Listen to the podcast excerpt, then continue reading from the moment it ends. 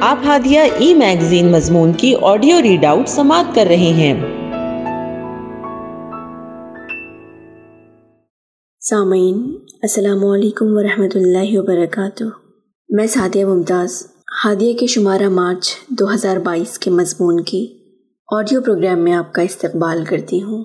آئیے ہم اس کا آغاز کرتے ہیں ہادیہ کے زمرہ اولاد کا مستقبل آپ کے ہاتھ، جس کا عنوان ہے بچوں میں شکر گزاری کا جذبہ کیسے پیدا کریں؟ اور اس کی رائٹر تسنیم فاطمہ ہے۔ شکر گزاری ایک مسلمان کی زندگی کا بہت ہی اہم حصہ ہے۔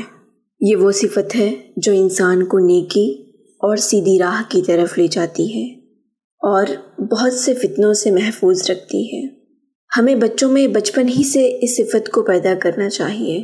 آج سوشل میڈیا اور انٹرنیٹ کے دور میں اس بات کی ضرورت اور زیادہ بڑھ گئی ہے کہ بچوں کے اندر ان بہترین اور جامع و صاف کو پیدا کیا جائے۔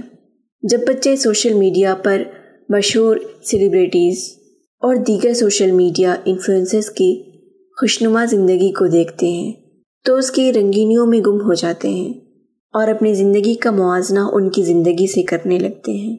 یہ موازنہ جب زور پکڑ لیتا ہے تو آگے چل کر بہت سارے فتنوں کی وجہ بنتا ہے۔ اسی کا نتیجہ رشتوں میں بگاڑ، گھر کے افراد کی آپس میں دوریاں اور بچوں کا اپنے والدین سے مسلسل نت نئی فرمائشوں کے شکل میں نظر آتا ہے۔ شکر گزاری وہ نعمت ہے جو بچوں میں اسی وقت پیدا ہوتی ہے جب انہیں یہ احساس ہو کہ اللہ نے ہمیں جو کچھ بھی عطا کیا ہے، اس پر ہمیں خوش اور مطمئن رہنا ہے اور حرص اور حسد سے بچنا ہے۔ جب ان میں یہ احساس پیدا ہو جائے، تو وہ اللہ کی عطا کردہ نعمتوں کا اعتراف کریں گے اور اس کا شکر ادا کریں گے۔ والدین کے لیے بہت ضروری ہے کہ وہ یہ احساس بچوں میں بچپن ہی سے پیدا کریں۔ بچوں سے کہیں کہ وہ ہر رات سونے سے پہلے اللہ کی عطا کردہ تمام نعمتوں کو یاد کر کے اور اس کے لیے اللہ کا شکر ادا کر کے سوئیں۔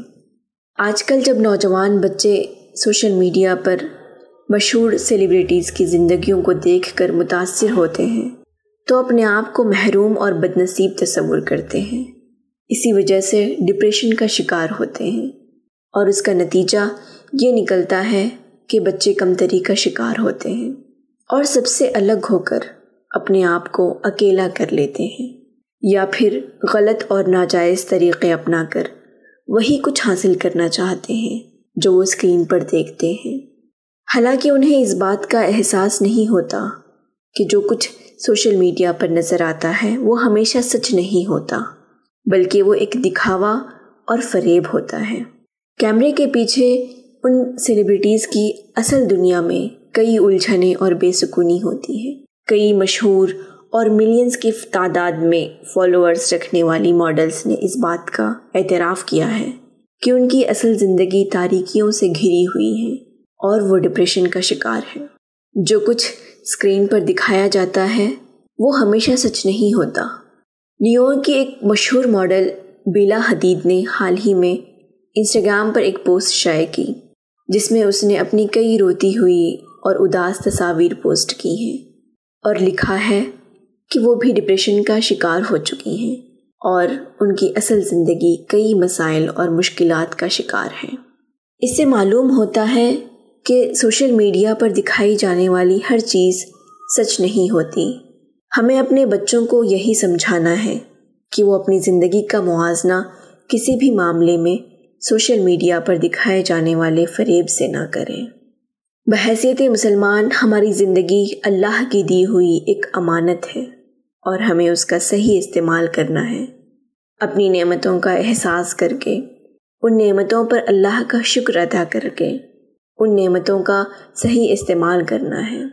اپنی نعمتوں سے منہ پھیرنا کفرانی نعمت ہے۔ اور ایسا کرنا گناہ میں شامل ہے۔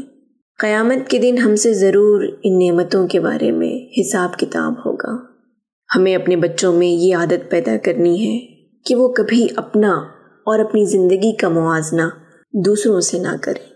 اللہ نے ہر انسان کو الگ الگ نعمتوں سے نوازا ہے اور ہر انسان کی اپنی الگ الگ الجھنیں اور پریشانیاں ہیں۔ ایک مومن کی اصل کامیابی اس بات میں ہے کہ وہ اللہ کے دیے ہوئے وسائل اور نعمتوں کا صحیح استعمال کر کے اپنے آپ کو جنت میں جانے کے قابل بنائے۔ نہ کہ اپنی پوری زندگی اس کوشش میں ضائع کرے کہ دوسروں کے پاس جو ہے، وہ اسے کیسے حاصل کرے؟ اور یہ سوچ کر کہ جو دوسروں کے پاس ہے، وہ میرے پاس کیوں نہیں؟ یہی احساس حسد کی سب سے بڑی وجہ بنتا ہے۔ حدیث پاک کا مفہوم ہے، حسد نیکیوں کو اس طرح کھا جاتا ہے جس طرح آگ لکڑی کو۔ سنن ابن ماجہ۔